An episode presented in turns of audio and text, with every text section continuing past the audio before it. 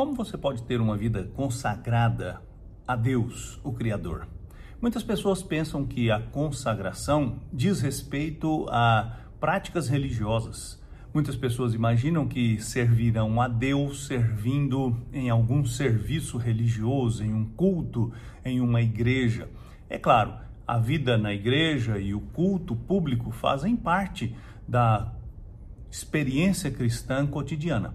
Mas a verdadeira consagração vai muito além de uma prática religiosa. Para instruir aos Colossenses, no capítulo 3 da sua carta, no versículo 17, Paulo disse assim para aqueles irmãos e para todos os cristãos de todas as eras: tudo o que fizerem, seja em palavra ou em ação, façam-no em nome do Senhor Jesus, dando por meio dele graças a Deus Pai. É muito claro o ensino do apóstolo.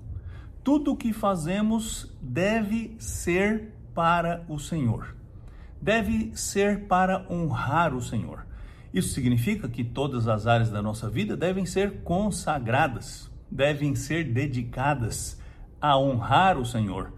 Você deve ser um bom patrão, um bom empregado, um bom esposo, uma boa esposa, um bom pai ou um bom filho para honrar o Senhor, para glorificar o Senhor, para que o nome do Senhor seja conhecido e as pessoas, vendo suas ações, o conheçam e reconheçam a você como um discípulo de Jesus Cristo.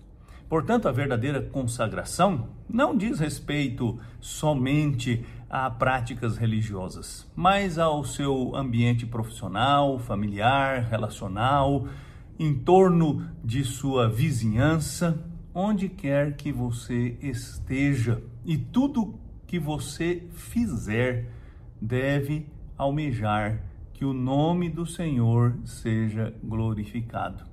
Você, discípulo de Jesus Cristo, é a testemunha da mensagem e da poderosa transformação que o Senhor operou na sua vida. Vamos orar. Senhor, em nome de Jesus, eu te agradeço porque o Senhor nos chamou para uma vida nova em todas as dimensões. E agora eu te peço que nos dê a compreensão e a capacidade de termos uma vida consagrada a Ti em todas as esferas da nossa existência. Eu te peço em nome de Jesus. Amém. Eu sou Agnaldo Faria, pastor da Igreja Presbiteriana da Mooca, em São Paulo.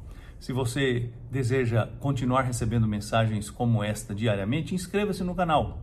Não esqueça de curtir esse vídeo. Deus tem uma palavra para você diariamente.